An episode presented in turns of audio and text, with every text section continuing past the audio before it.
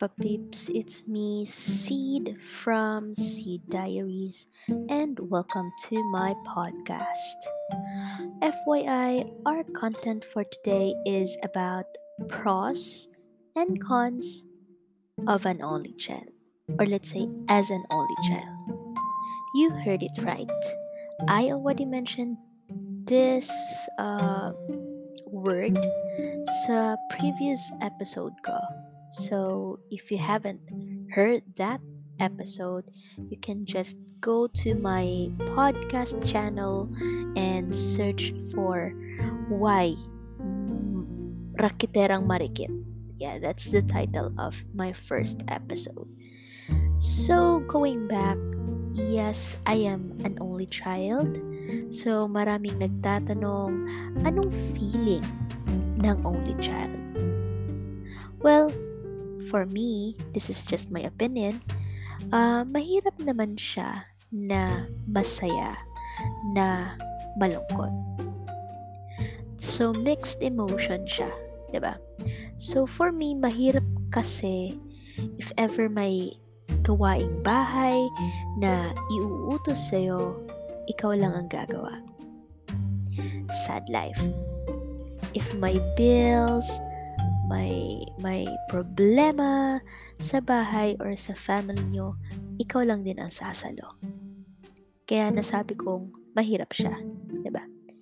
Masaya kasi kayo-kayo lang ng parents mo. And kapag merong relatives na darating, syempre, yung feeling mo na kayo lang. And then may dadagdag na iba. So, masaya yung feeling ng ganun. Kapag let's say may dumating na additional sa family nyo, so yung feeling ng ng excitement mo nandun. Malungkot kasi wala kang nakakausap or na-sharean or napagsasabihan ng ng something na or isang story or bagay about yourself na ayaw mo namang i-share sa parents mo or ayaw mong malaman ayaw mong malaman ng parents mo. So, mixed emotion siya for me and that's my real um, experience as an only child. Well, going back sa topic natin, this is not about me. Pero kung gusto niyo naman siyang i-connect sa akin, then go. Um, I let you do it. Um, we have a freedom naman to do it. Okay? But for me, uh, this is just an opinion. Some is maybe about my experiences. Some are based sa experience ng iba. So, let's start. Una is, nasa iyo ang attention ng parents mo. So, pros for me is maaasikaso ka talaga. Cons is hindi ka makakatakas kapag gusto mong gumala.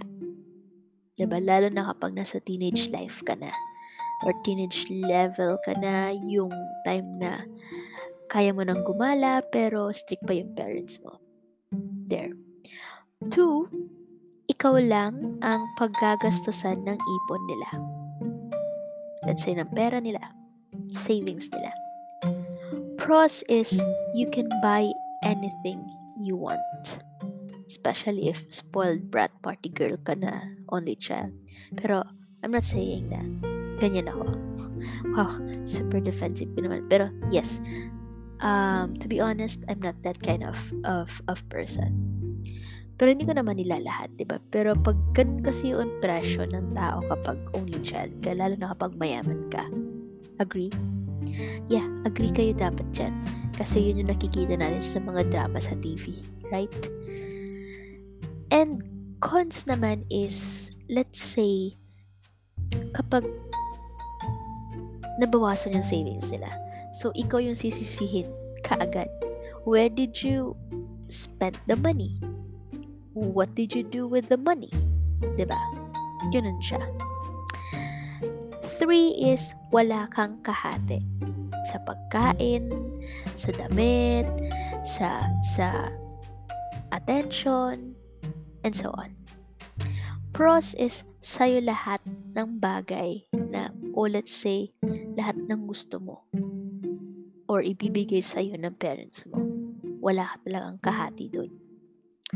Cons is lahat ng bayarin at gawaing bahay ay ikaw lamang ang gagawa mag-isa. Ouch. Dito talagang, let's say, hands up ako. Because, yeah, I feel that. Lalo na lalo na kapag nasa adulting period ka na, you're paying bills na. Yes, that's true for me. Fourth is, ikaw lang ang nakikita. Mm-hmm. Pros dyan is, hindi ka mangangamba if baka mapabayaan ka, mawala ka sa path, right path, kasi ikaw lang naman yung anak nila. So, talagang nakafocus sila sa connected to sa number one. Diba? Cons is kapag nawala ka, kahit let's say minute or hour, tsak hahanapin ka talaga. Mm-hmm. Lalo na kapag mahilig kang gumala. So, there, nalatag ko na ang mga iba't ibang pros and cons ng only child. Some of them experience ko, some of them hindi naman. Kasi, as you know, hindi naman tayo ganun kayaman. Kaya nga, naging raketerang marikit tayo, di ba? Naging raketera tayo kasi we're not that kind of uh, rich person, di ba? Kailangan pa rin natin kumayod. Pero there, for me, uh, better pa din na may kapatid ka. Just for me ah, kasi uh, pero kahit tanungin mo naman yung may mga may mga kapatid, they want it, ba? Kasi sa maging only child. Well, sa akin kasi, hindi ko naman choice na bakit naging only child ako. Hindi din naman um, choice ng parents ko yun. At first. Pero later on, naging. ano ba talaga?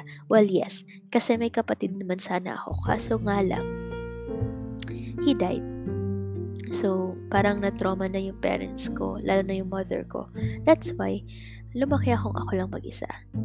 But, I'm not saying na alone ako kasi I've been surrounded with my cousins. And okay ako sa nila, tinuturing ko silang parang kapatid. And that's why I'm okay with um, my life right now. Pero, kung may choice ako at kaya kong ibalik yung oras, I want to have a brother or a sister. Or let's say, a sibling. Iba din kasi yung pakiramdam ng ganun. Pero it's your choice kung ano yung magiging future plan nyo if you're going to create your own family.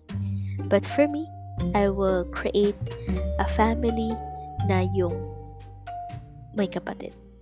Diba? Yung big family as much as possible in God's will. So that's all for now. Thank you for listening to my podcast. Feel free to, let's say, put your suggestions or comments, shoot me an email, or um, if you follow me on my social media accounts, send me, send me a direct message about your opinions on this um, topic for today. So, thank you, everyone. Pyres for now.